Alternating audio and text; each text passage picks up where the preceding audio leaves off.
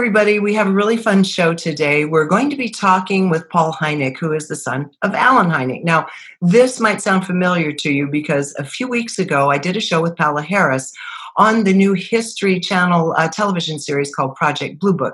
And the backstory of that is Project Blue Book was quite real um, the central player in it, um, the person they focus on throughout, is Allen Hynek, who was an astronomer and a professor who was recruited uh, by the military into Project Blue Book to investigate the nature of sightings and contact, close encounters of the first, second, and third kind and then determine what the what the report would say. Thus, what the public would be told about them. Well, Paul is his son, and he lived in those days with all of this going on is going to be talking about he's also one of the consulting producers uh, for the television show. So we're going to get behind the scenes and find out more about Allen hynek and project blue book. So without further ado hi paul. Hi how are you regina? I'm good. I know you're over at paola harris's place right now so I could, because I recognize her in the, this in the background. of course, Paula is kind of the central clearinghouse of this community. She knows everybody who knows everybody. So I'm glad we had a chance to catch you while you were in Boulder. Uh, first of all, I think a lot of people would like to know um, if this is it, as a little kid coming up through this. Were you were you aware um, of what your father was up to? And then we'll start talking about your life and some other subjects in a moment. Okay, yeah, you know, uh, uh, I'm asked about what it was like uh, growing up with UFOs, basically. And for us, it was Tuesday night. It was just normal. You know, however you grow up, whether you come to realize it was good or bad, is normal to you at the time. Right. So, what was normal to us was UFO and flying saucer ornaments on the Christmas tree, big mysterious spheres that were kicking around uh, a portrait of Travis Walton being zapped by a beam from a UFO. Oh, yeah. In our utility room, and and all kinds of UFO witnesses coming to the house, uh, discussions with other professors, yay and nay about the UFO phenomena. So that's just what was normal for us. So it was a it was completely integrated into your everyday life to talk about it. Your dad didn't try to keep anything secret from the kids. It's like, hey, this is something worth exploring for all of us, right? Yeah, and you know, and my father first and foremost was a scientist who was an astronomer by trade. Yes, that was his day job, and UFOs was a part-time job that kind of came out of the blue that grew to define him in a lot of people's eyes. But most of our conversations were about science in general, and then many of them would sort of narrow down to UFOs. So, how, as a kid, how do you remember your father uh, you know coming into a coherence with this topic um, and then we're going to get into the show and how it's portrayed in the show a little later. Let's talk about the organic real thing first is how did your father as a scientist help look at this and explain things to you kids? Yeah so you know the the journey he went on was basically he started off as a confirmed debunker that thought this was all a bunch of post-war bunkum that the flying saucer paranoia would quickly fade away. And I think, much to his scientific chagrin, it did not. And even though he's, you know, an astrophysicist and astronomer, and he had not unlimited, but you know, copious resources from the Air Force, they couldn't explain them all. And you know, the final verdict of Project Blue Book, which really was set up, especially after the Robertson panel in 1953, to debunk and solve cases of the 12,000 cases they took on, 700 were unexplained. And that's that's official numbers from Blue Book. Now, of those 12,000, of the other ones that were explained, many of them were had bogus explanations, but they still threw their hands up in the air about 700. So my father, seeing this over time, kind of like a frog in hot water, came to realize that he couldn't explain them all. And as a scientist, unlike the military, whose job is national security, his job is just to sort of call it as he sees it. Now, we all start off as humans with preconceptions, and his was that there was nothing there. But over time, he came to realize there was something there. And I don't think he went from a debunker to a believer, because that's not really a word that scientists would use. He went from a debunker, a debunker to an acceptor of the phenomena. So by the time I came online and was conscious and woke, let's say, to these matters, he was already a confirmed acceptor of the phenomena.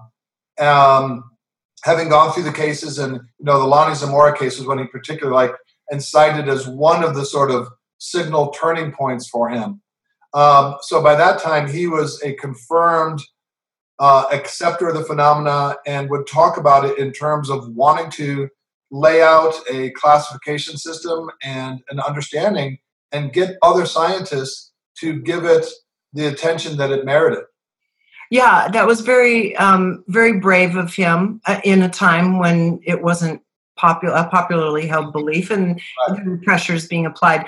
Did he really? Uh, in the show, it shows he's under constant pressure from the military. Kill this story go to the town meeting make the people believe that they're they didn't see what they saw. I mean to me i think watching the show that's the part that is the most painful is to have ordinary people who've had an astounding experience told that their eyes were wrong and deceived them. They didn't experience what they experienced. So in in this particular case did your dad indicate that he did have that kind of pressure on him to make it just a rational earthly uh, explanation? Uh, th- there was I mean, clearly the institutional impetus of Project Blue Book was to explain things away.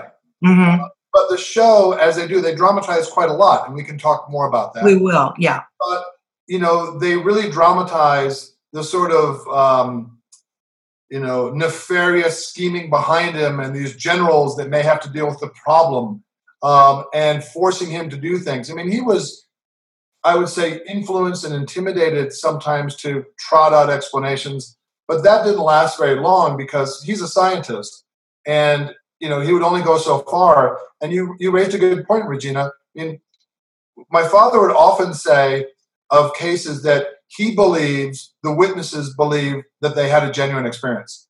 As a scientist, you can't often say unless there's radar corroboration or other things that something did happen. Now he would use that terminology not to impugn the credibility of the witness, but just to say, look, I can't say that it happened. I wasn't there, but I believe they believe they had a genuine experience. And as such, he was very empathetic to the trauma that this caused, not just the hours or, or minutes of a sighting, but the maybe months and years of sort of, let's say, call it a psychic scarring that they endured afterwards. And so he would never want to make light of that or try to cram some explanation that didn't work down their throats. Um, now, the Air Force obviously wanted to do that. So there was some opposition, but again, they really played it up in the show. Uh, the character that he plays directly with, um, who he explores and, and uh, examines cases with, was he did was this person real number one? And did he mm. if this person was real did they ultimately really come more into a relationship with the notion of science and what your father is trying to do or did they stay loyal to the military? It's a really good question regina and i think it's part of what makes this a really good dramatic uh, concept for a tv show. So the air force people are close analogs to existing people Major Quinn or Captain Quinn, who's played yeah. by Michael Malarkey in the show, he's actually an amalgamation of several of the Project Blue Book directors, based most closely on Ruppelt, the first Project Blue Book director. And um, recently, I've met twice the last surviving Air Force director of Project Blue Book, Lieutenant Colonel Robert Friend. Mm-hmm. Uh, and I went to his 99th birthday party. And this guy is an American hero. In addition to Project Blue Book, he was a Tuskegee airman who's, who I think flew on 146 combat missions um, and worked on the space shuttle. And my fa- he was my father's favorite. I think he thought that was the best he could ever get. This was a guy who had a genuine curiosity, who had a duty to the Air Force, but also grew to have a very close friendship with my father. And even then, when you had the best luck of the draw, very quickly they would have divergent purposes. They would start off on a case, and their first job is to determine is it legitimate? If so, right away they're going to go different ways. The Air Force guy is going to try to determine does this pose a risk to national security? Mm-hmm.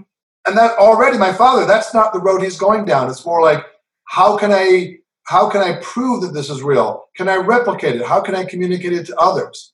So even with a very sympathetic friend who had um, science in mind, they're always going to be at odds. At odds, and unfortunately, all of the other directors were not quite the same way, and some of them very much, very little interested in science, and you know, very gave short shrift to any kind of professor type. In the series, um, you, I mean, since your dad is the central figure in the series, um, I know artistic license had to be taken across the board. Uh, just, just kind of a quick thought before we start diving into some of the way these uh, particular cases have been treated. How is your family feeling as this is airing right now? Well, my family feels pretty good, and there's there's a lot of us in the family. We all have somewhat different opinions, but we knew going into this that they were going to do a show about my father, who's a public figure. So, with or without us. And when they approached my brother Joel and I to serve as consultants on the show, we had a long, uh, a long family discussion and decided, yes, we should do that. So we have a chance to influence uh, and color the portrayals of my of my father and my mother, mm-hmm. uh, who grew into an important role in ufology herself. So um, in the first season, because my brother and I both have entertainment backgrounds, they let us read the pre-production scripts I visited the set, and they encouraged us to communicate with Aidan Gillen and Laura Mennell, who play TV mom and TV dad. Um, and so we had a lot of chance to make input. Um, and the second season will have more sort of broad based input. And I'm very happy to say that my mother will become a much stronger character. Oh, interesting. Well, on that note, uh, give us a little bit of a tease because um, how did your mother end up becoming involved herself and have influence in that community? Yeah, so you know, my father is a figure like in the movie, you know, his his sort of journey from Blue Book to Close Encounters is somebody that a lot of people can relate to. Here's a nuts and bolts astrophysicist, a little Czech boy from Chicago, an ordinary guy in some aspects who gets thrust into extraordinary circumstances, who doesn't believe it, and then comes to begrudgingly accept it. Okay, that's something that a lot of people who are not interested in UFOs or things like this can co- go along with the journey and say, okay, well, if, if this guy went this way, maybe it's okay for me too. My mom is an even more extreme example of that. She's from Northeast Ohio, very grounded, practical Midwestern type. And I think she really helped. And she, you know, she became editor of the International UFO Journal the International UFO Report, which is the journal put out by the Center for UFO Studies, uh, organized conferences, and became a very vocal figure. And I think even more so, helped people who thought this is a bunch of hogwash or it's too scary to really say, well, look, if Mimi Hynek, who is not prone to flights of fancy, is on board with this, then maybe I'll take another look yeah, that, that, she plays a wonderful role in it. I can't wait to see what they're going to do in season two. Of course, I'm there Tuesday nights. As soon as the thing records, I'm watching it just so I can get past all the commercials, like most people. But um, I, yeah, I found it a fascinating journey, and I knew something because I've covered this subject for quite a number of years about uh, Project Blue Book and ultimately the Condon Report and so forth. But it's really good seeing kind of a close up uh, characterization of the players involved. Um, one of the things I was wondering about, and I think a lot of people do, uh, let's start talking about some of the dramatization and some of the actual, um, you know, uh, kind of brick and mortar parts of the cases that are being portrayed, okay? Because they are all based on real cases. So we need to put that out first. So first of all, they have this kind of ongoing theme throughout the series uh, about uh, Russian spies, and infiltrators trying to get close uh, to your mom so that they can gain information from your dad. He's, he's very juicy, you know, very sexy little blonde and so forth. Um, the reality was there was a lot of industrial espionage going on at the time and military espionage, uh, in particular over these subjects, high technology as well, uh, particularly reverse engineered technology back in the day. So we know these things were going on, but were they going on in the case um, of Project Blue Book running alongside your father and mother's life? So you know, that's, that's a good question. And one of the interesting things that the creator of the show, David O'Leary, who's a huge UFO buff, I must say, um, he decided to set the show in the 50s because of this really heightened Cold War tension uh, and sort of the lead up to the space race with Yeah. coming online a few years later, which my father was quite involved with. Um, and so you have this tension, and we have that kind of tension now. And as David O'Leary likes to say, he thinks this was the creation of fake news because there's a lot of propaganda put out by the Air Force. You know, and you can see that the Air Force has a job to protect us from threats from the sky, but also the perception of threats from the sky. So, viewed in that prism, their efforts to discredit and demonize figures in the UFO industry make sense because they want to make it look like, you know, it's the old axiom about the devil makes himself look silly so people don't believe him. Right. So, this kind of uh, undercurrent of espionage, uh, like you said, industrial espionage, absolutely the Russians were trying to find out what's going on. And a lot of, I think, the cover up on the part of the US Air Force is maybe not so much because they have an alien body, but because they may have a lead for some kind of propulsion system that they don't want the Russians to get. So they have two worries about disclosure sensitive military weaponizationable, if that's a word, intelligence to the Russians, but also panic that would cause that would happen in the US in the fabric of US society. So, you know, nowadays we have a growing consensus that the country or non-nation state that gets a qualitative leap on the others with artificial intelligence is such a huge advantage that we haven't seen in military prowess before. And I think there was a feeling back then that if they could capture a saucer and figure out this propulsion system or metadimensional travel or whatever their secrets were, that represented the same kind of fatal killer that they could apply to other countries.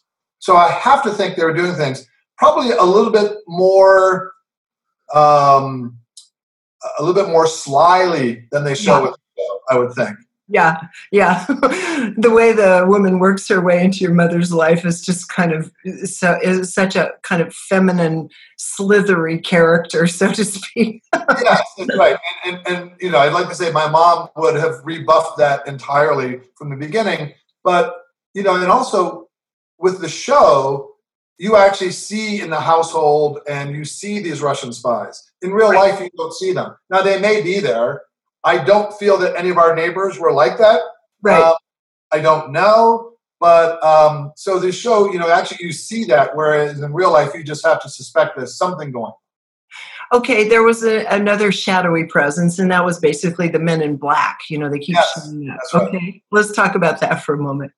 Yeah, so my father did uh, mention Men in Black. I don't know if he coined that term, but he did know of their their presence and their you know their efforts, um, both in terms of when he would go to a, a, a sighting location, the witnesses would say, "Oh, people have already been here," and they would be very scared to continue talking, and they would describe people in you know black fedoras and, and black suits. So that is a real phenomena. And I'm not exactly sure why in the show we call it men in hats, Right. Uh, very clearly enunciated, because I, I actually think it would have more resonance to call them men in black. I agree. So, Yeah. so like like we'll probably show with Roswell, here, you know, these are things that have entered the, the cultural zeitgeist, and here's the actual origin story of them. Interesting. In fact, Roswell was the thing I was going to bring up next because when we're talking about um, industrial spying and so forth and the military industrial complex, that's certainly one of the better known cases as Yeah. a result of the work of Philip Corso. Um, Right.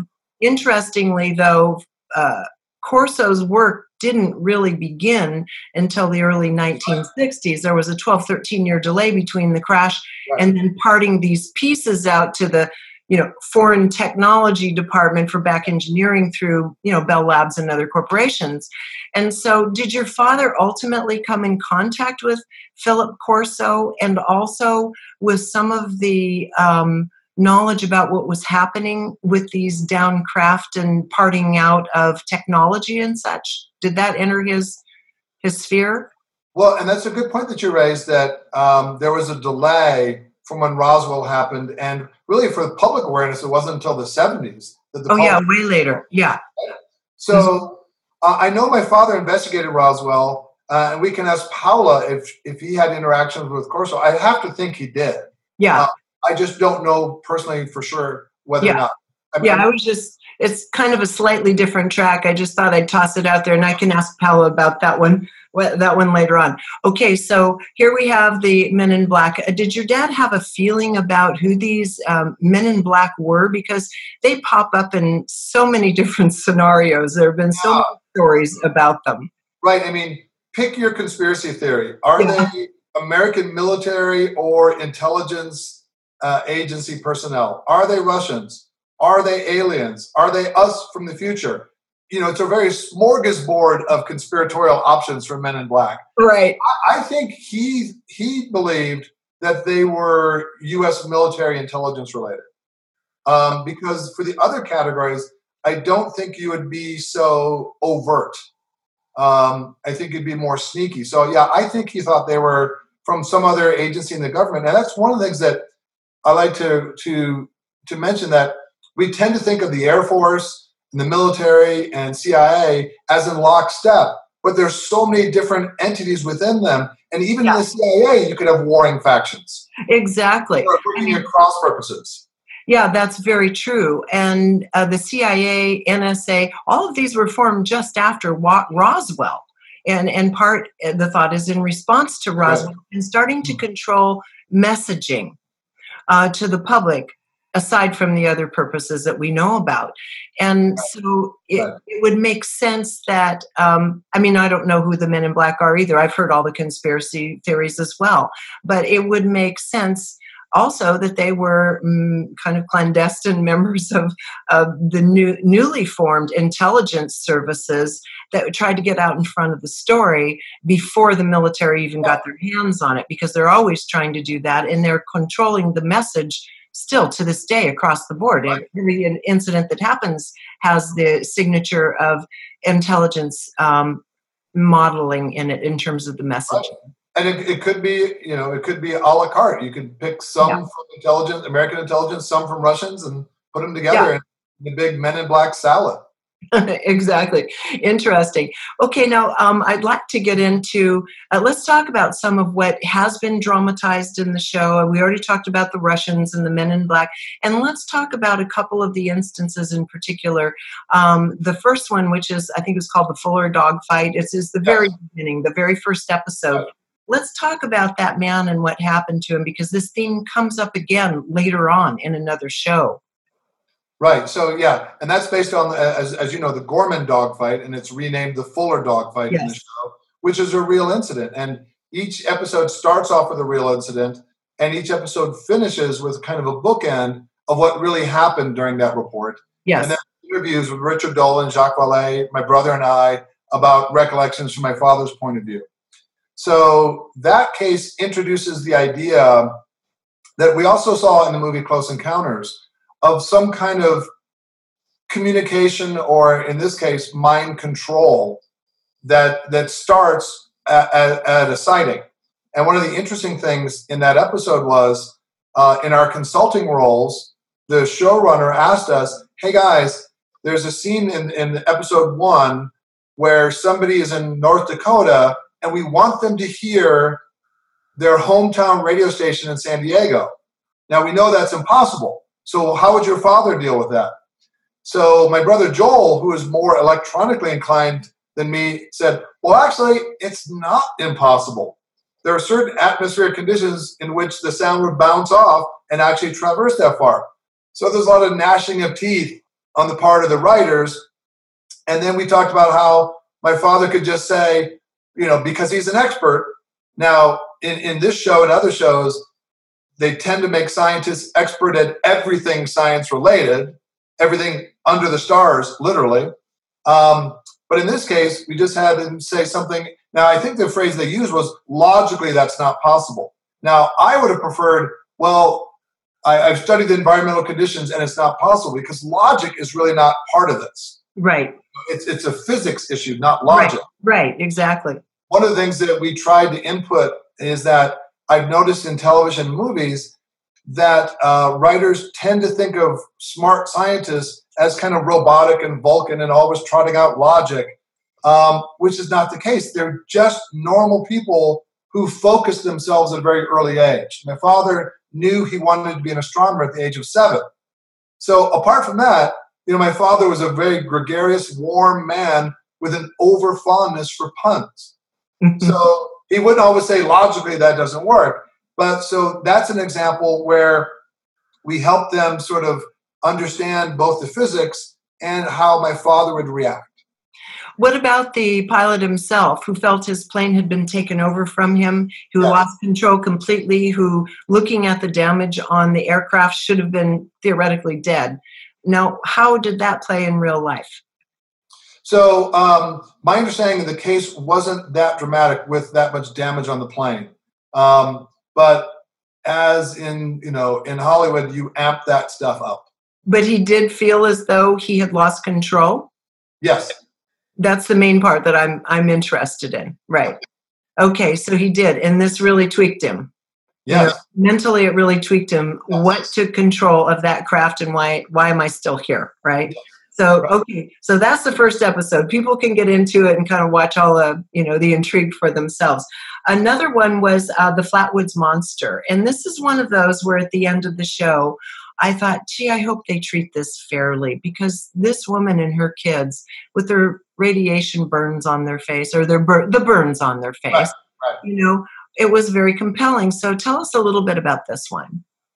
So yeah, so this one's interesting. Um, it's one of several episodes, and I, I, don't think there are spoiler alerts now because they've, they've already aired, where they found, call it a prosaic or, or conventional explanation. Mm-hmm. this one they determined, and it was the Project Blue Book determination, that it was a meteor and a large owl. Mm-hmm. Now, the and as the as the episode shows in a postscript, the living witnesses don't they don't accept that. Right. They, they do not accept that it was an owl and a meteor. Right. So this is one of those cases where okay, the the blue book um, and I don't, I don't know the inner workings of the determination of this case as whether it was kind of whitewashing or whether they genuinely felt that. Mm-hmm. Okay, interesting.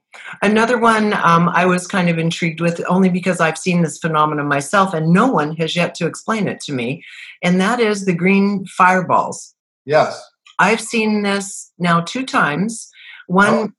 right actually in this house facing in that direction at three o'clock in the morning and they move very, very rapidly and were literally kind of barely diagonally just crashing down into the ground from the sky in the wow. middle of the night. So I have seen that, and it and it, there there it was significant in size. I saw the exact same thing again with my cousin um, in Sedona behind Thunder Mountain. You know, and of course, oh. Sedona, there's a lot of lore in Sedona, as you know, about what goes on underground and all that. I've spent much time in Sedona. Yes. And so uh, we were at her house one evening and uh, went out at dusk, and boom, this huge green fireball, same thing, came just shooting down. I mean, like crashing down from the sky. Wow behind Thunder Mountain and we saw it together. So I thought, no, I wasn't crazy the first time. We both saw this. Were there any thoughts on that or did that ever come up or i mean i was intrigued because of my personal experience. I know it was treated differently in the show. Yeah so you know green fireballs um, there's a lot of and there's actually a project twinkle. Most people don't know about project blue book and project sign and project grudge. Right. But project twinkle was something that was set up to evaluate those and I don't know if, if they've ever come up with plausible explanations for that because that's a really hard thing to describe, especially what you just described. Yeah. Uh, that's obviously not a meteor or meteorite. No. Uh, and so, and these these various objects, there's a lot of reports of that. So I really don't know. That's something that I find very tantalizing. Looking at where we are today in in the world of media, the film industry, television industry, I'm thrilled that Project Blue Book is out there because at least it's an attempt to mm-hmm. tell something somewhat definitive, you know. Um, and this is more than has been done before, in my opinion. Um, so I'm I'm very proud of the History Network and of all of you for putting this show together, so people can get an idea. This isn't child's play, and this isn't make this isn't make believe. It's a real phenomenon, and get the public at large comfortable comfortable with this notion. But here we are now, uh, you know another half a century later and most more than half a century later and most of the shows that are coming out uh, really have kind of a a darker context or more evil, destructive intent. How do you feel about the subject being treated in this way? And what do you think the motivation for that is? If what I said earlier actually is true, and I know um, that Richard Dolan talks about this a lot. He's written a book on it that we do have intelligence at the top of all of the communication networks. Okay. Why this frightful scenario about others, any others, anything that isn't us? I think it sells more tickets. I, I it might be that simple. Fear sells. Yeah, you know, I think that um, entertainment, when you when you read a novel, fiction is about creating an emotional response. Yep.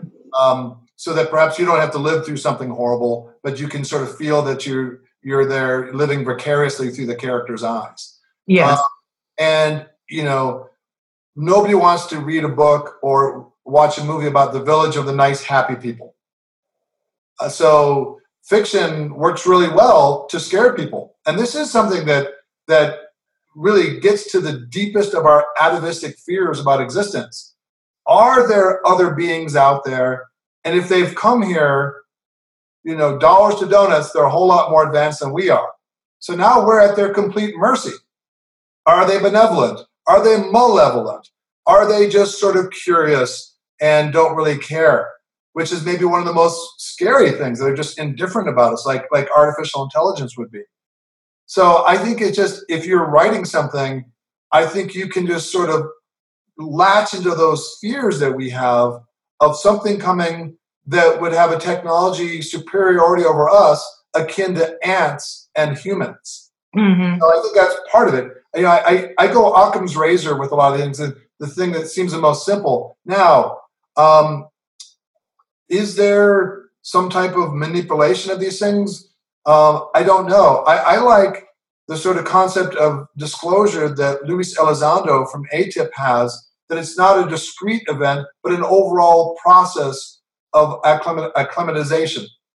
And so, um, I, I, I, you know, Project Blue Book and also Close Encounters, the other project my father was in, are both more of these benevolent looks at the phenomenon. Um, and I think it's the same thing with people how they view the singularity.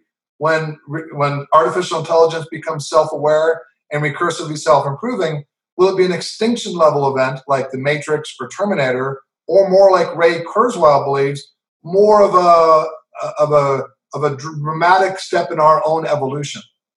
And I think people that, in general, that feel that the singularity and artificial intelligence becoming self-aware, it poses a, an existential threat to humanity, would also look at UFOs and aliens in that same color. No, I think you're right, and that that certainly is a the most obvious and the most plausible um, explanation for it. And I can even tell you just on a very personal level from years ago.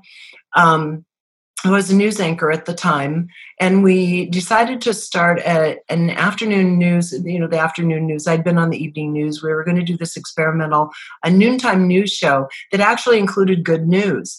It didn't last long at all. I mean, shockingly, it's there is an, the notion of something very fine and beautiful and collaborative has a very subtle field to it. Beauty itself has a very subtle, um, almost ethereal kind of quality to it that that is evanescent in nature. So it's here, you feel it, and it's gone. It's not addictive. It's something that you just kind of live alongside, work your way into over time, if that's your desire. Where fear is very sticky and dense and has a lot of chemicals that shoot out in association with it. And again, the, as you say, this whole notion of fear sells, um, addiction sells, and it, fear is addictive.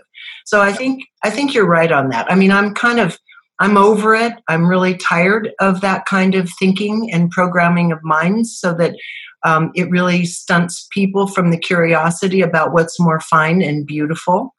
but that's personal. I mean, that's why I do what I do because I, I take that personally. so for you, in the end, um, what do you think the value is for the public at large to be aware of um, these cases like Project Blue Book and aware of the work of people like your father and aware of the complexity of the military and industrial complex and governments and competition and espionage, what's the point? What is the good that comes from the, the average person being aware of these things now?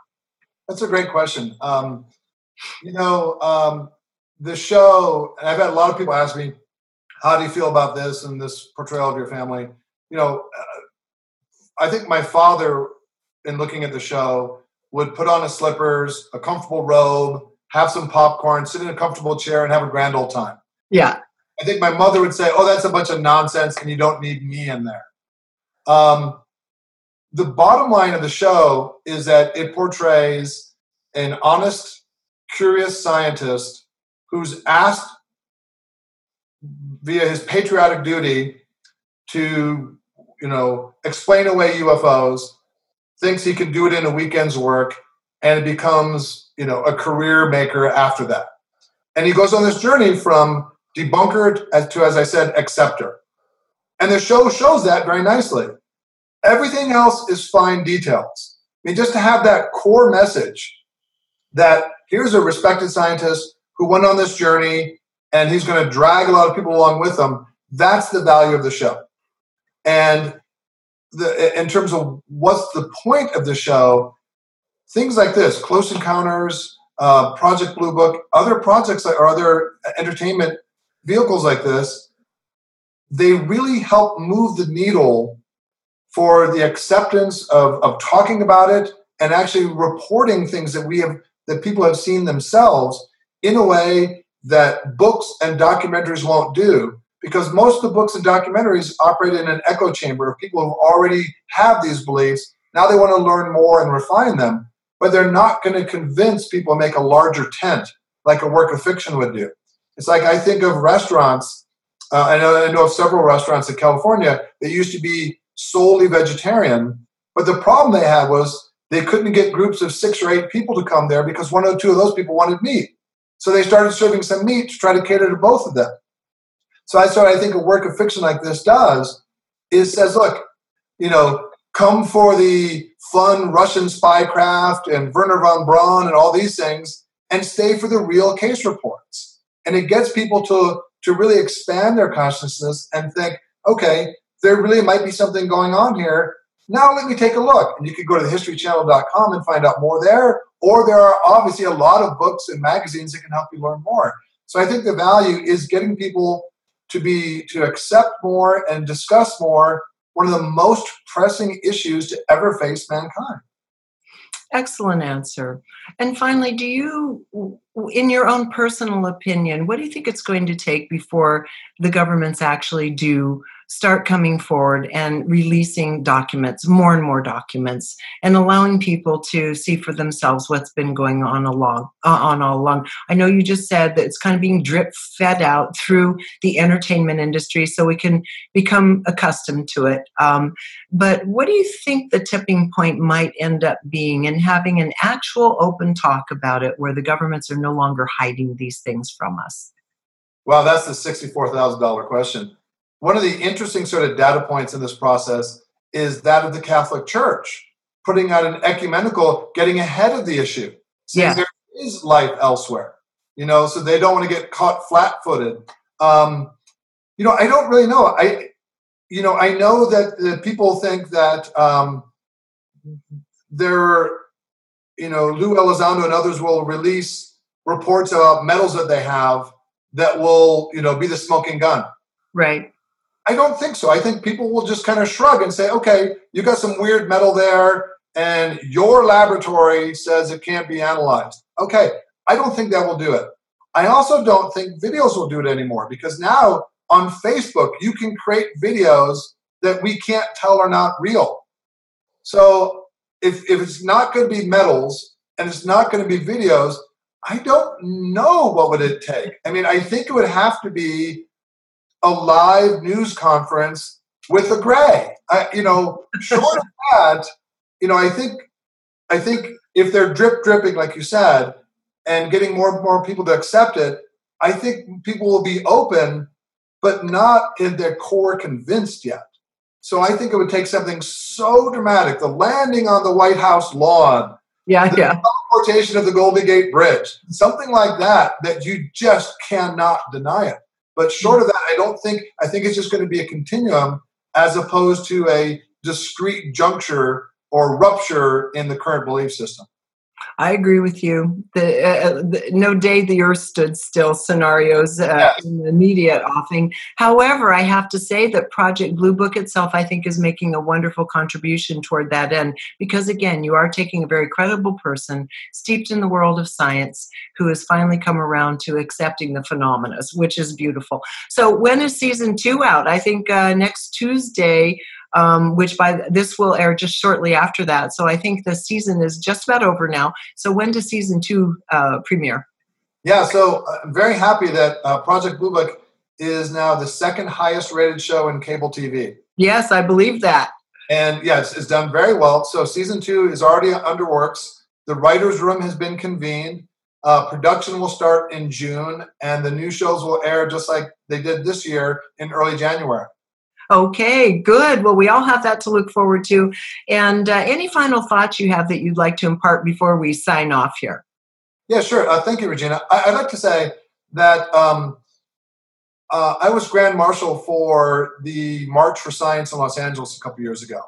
And we had 50,000 nerds out there expressing their love of science. And at one point, I stood on top of one of the two electric Humvee vehicles.